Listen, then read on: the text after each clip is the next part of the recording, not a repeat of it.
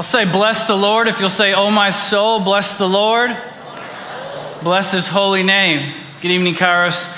I'm Chris, I'm the pastor here.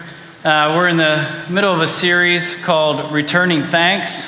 And thank you guys for the whiteboard. We're going to get professorial up in here, so I wear my cardigan and have my glasses. Um, yeah. There's a Kurdish proverb that says this empty words do not fill a man's stomach. And so I want to fight back the temptation to fill up this air and this space with empty words, because I know that some of you came in here with real hunger pains tonight. And I'm hungry for God to speak directly to us from His Word. And so tonight we're just going to jump right in. We're going to dissect this passage, and then I'm going to give you a heads up. This is a big turn signal, okay? When we're done, I'm going to invite you to come forward and receive prayer. And the prayer team and the Kairos team is going to be lined up here, and our offer is this we will lay hands on you and pray that you will experience God with power, the Holy Spirit, and deep conviction. Because there's some things that can't be learned, they can only be received. And so, if you're in a place where you're brave enough and bold enough just to risk it and go for it, um, I'm going to give you 15 minutes head start because that's where we're headed. So I don't want that to come to as a shock or a surprise.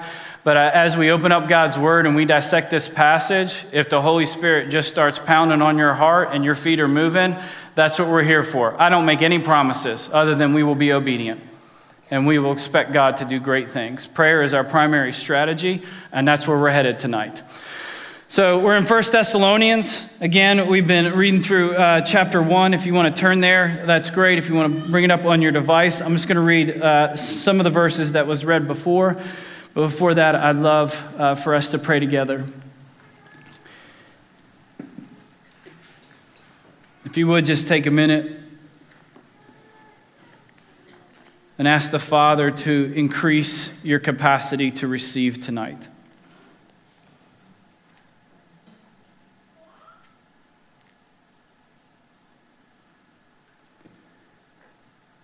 If you would take a minute and pray for the person on either side of you.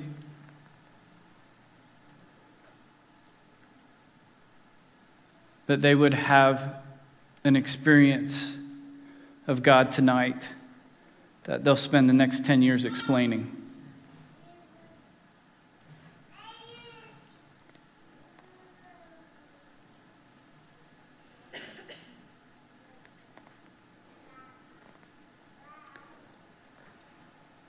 I love hearing little kids' voices. Maybe just ask that you would cry out like that for your Heavenly Father tonight. If you would take a minute and pray for me, please, that I would be able to speak God's words with power and authority. And that pride and fear would be removed from me.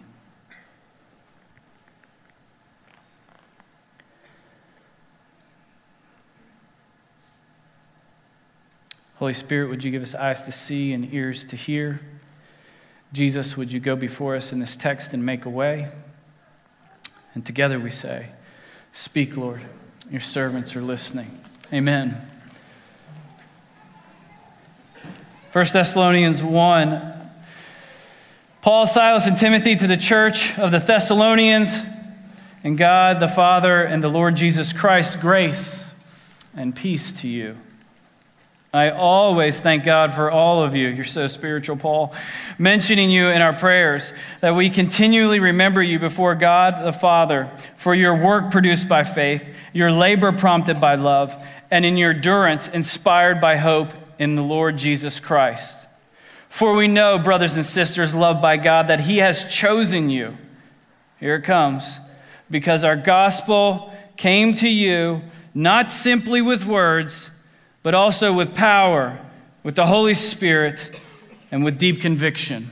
I'll say the word of the Lord if you'll say, Thanks be to God. The word of the Lord. So here's what has been reckoned me in these couple verses. First of all, he's got that great phrase that's of kind of used as a cipher or a lens that we're going to look through the whole book of Thessalonians through. So he says you need to work by faith,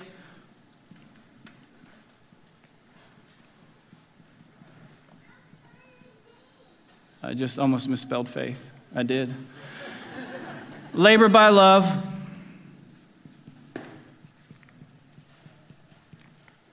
And endure by hope.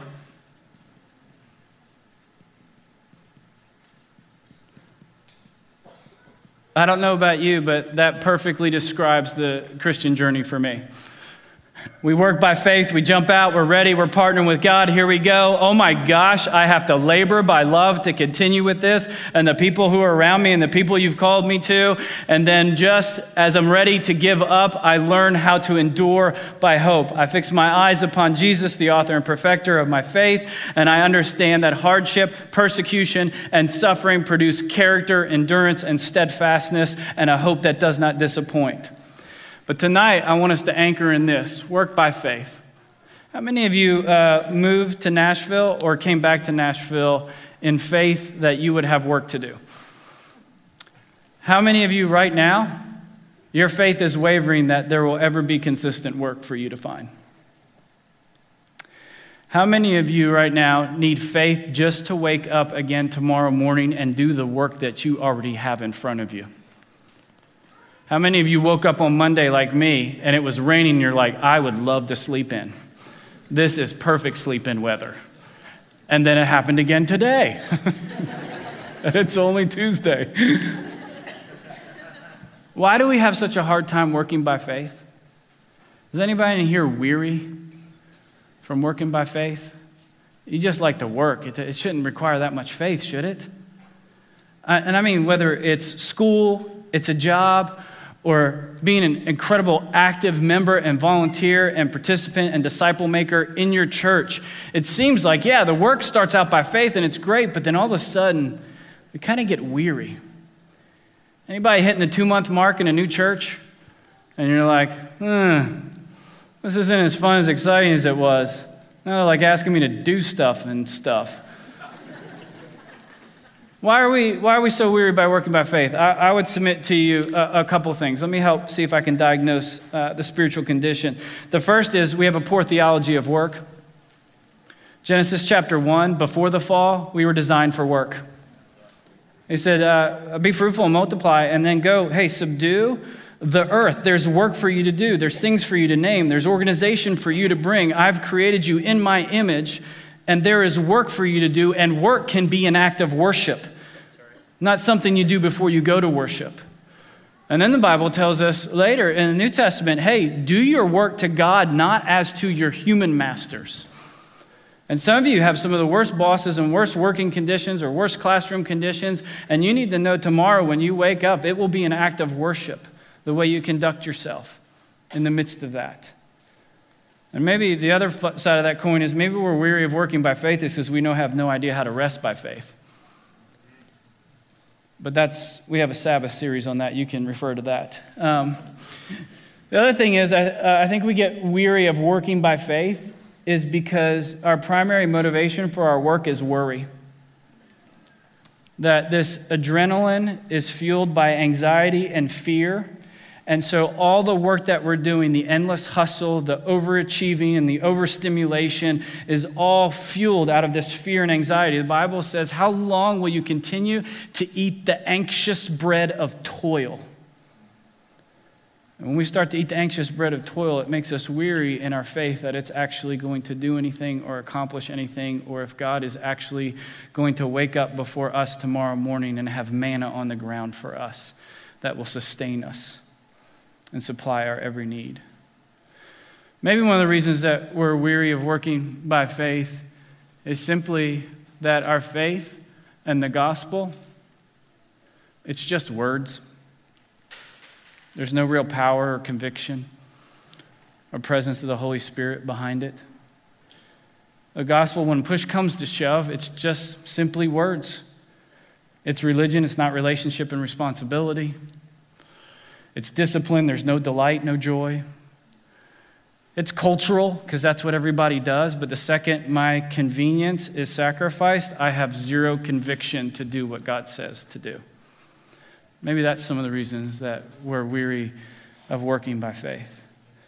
But I think if we go just a couple more verses, there's a solution for that. And Paul says to the Thessalonians, the gospel came to you not simply in words, but in power, the Holy Spirit, and a deep conviction. And before I get there, I need to say this. We do use words. I have actually preached sermons before based off of the saying attributed to St. Francis Assisi Go into the world and preach the gospel, and if necessary, use words. Why? Because that's an overcorrection based off of people who just want to talk pe- to people and not really meet any of their physical needs. That you think you can just kind of do drive by evangelistic assaultings and then take off and not care about the people or the discipleship responsibilities that come along to that. Problems with that. One is St. Francis Assisi never said it. matter of fact, he preached five times a day and was a gifted preacher. Um, the second problem with that is the gospel has to be proclaimed in word. That that is not an excuse to get us out of speaking that which we believe. Just because I'm intimidated or fearful of rejection does not mean I can only be silent in deeds and not vocal in words. Okay, is that fair? Second thing then is he says, the gospel came to the Thessalonians, right? That they were changed, that God loved them and chose them, because the gospel didn't simply come in words, but it came in power.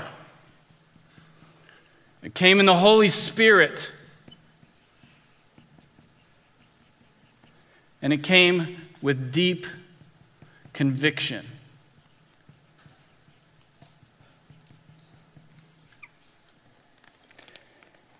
Here's my question for you tonight What's lacking in your faith?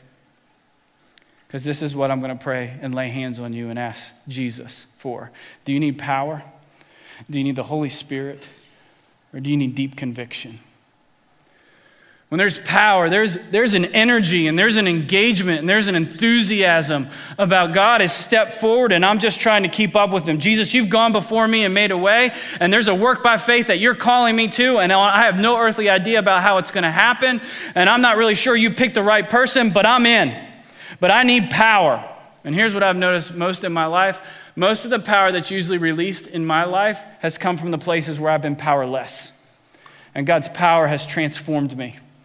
And I have been seeing the Lord in my weaknesses make me strong. And so, do you need power tonight? Or do you need the Holy Spirit? Do you need to realize that there's a third person in the Trinity, and his job is to lead you into all truth. His job is to comfort and convict. His job is to be in a constant conversation with you and with God. The who, the what, the where, the when, and the how. What do I say? What do I not say? What questions should I ask? How should I serve? Should I be able to connect to the Holy Spirit the same way that Jesus did and say, I only can do what I see the Father doing? And I have this deep compression within me because I'm word fed, and then I can become spirit led.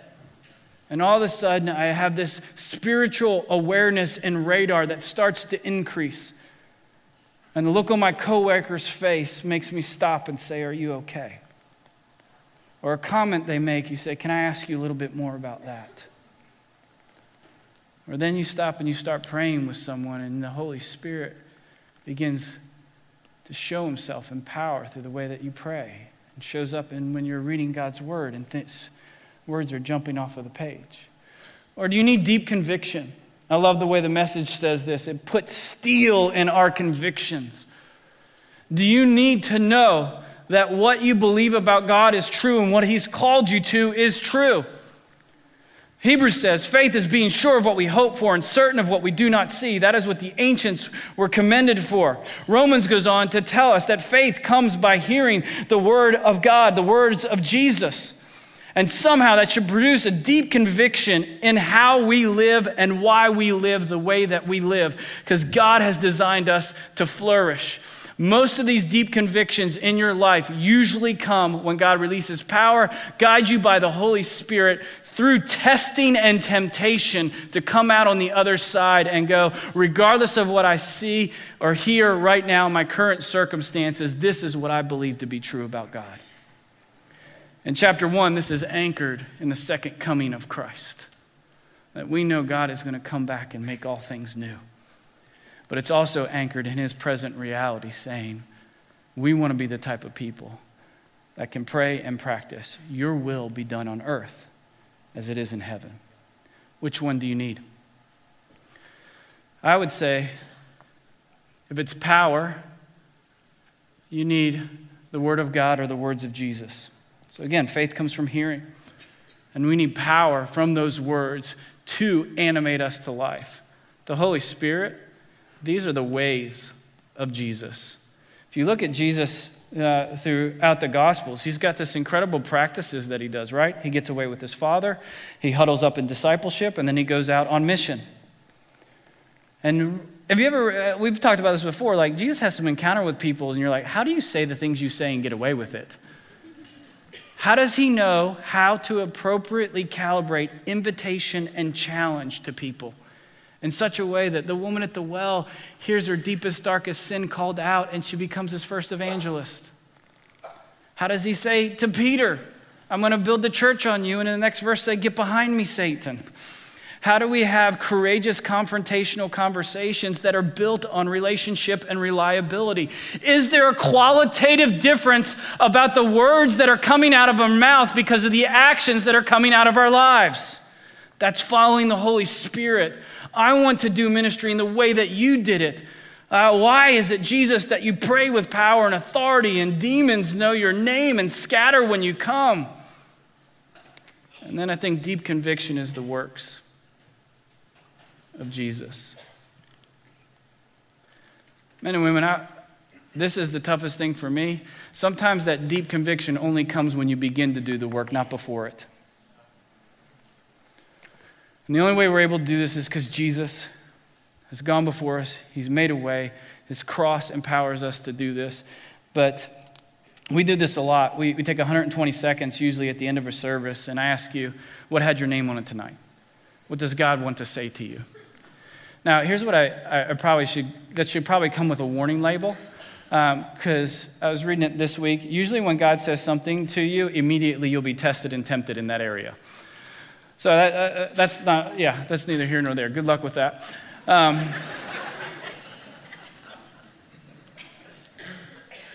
Jesus is baptized by his cousin, and he hears, This is my son in whom I'm well pleased hot dog heard straight from God, spoken into his identity. What's the next thing that happens? The Holy Spirit drives him out into the desert to be tested and tempted. Immediately, he's being tested on are you really God's son in whom he's well pleased? Then he comes out of the desert after surviving testing and temptation and thriving. And what does scripture say? He's full of power and the Holy Spirit. And everywhere he went, he proclaimed the gospel in word and deed. I don't know about you, but I want more of that in my life. I want less empty words. I want words that carry weight and conviction and the power of the Holy Spirit to speak what is true, not only about myself, but what about God says about you and what's going on right now in your life. What are you missing? What's missing? Do you need power? Do you need the presence of the Holy Spirit? Do you need deep conviction? Steel in your convictions so that you can work by faith, labor by love, and endure by hope. Because here's what happens in 1 Thessalonians 3 8. Paul says this Now we really live because you are standing firm in the Lord. I want us to really live in this room. And I want us to stand firm with power, with the Holy Spirit, with a deep conviction, so that God will trust us with a work by faith because we labor by love and we endure by hope. So, my question for you tonight is which one do you need? What do you just need to receive? What do you need someone else to lay a hand on your shoulder and say, I want to pray that you will receive power?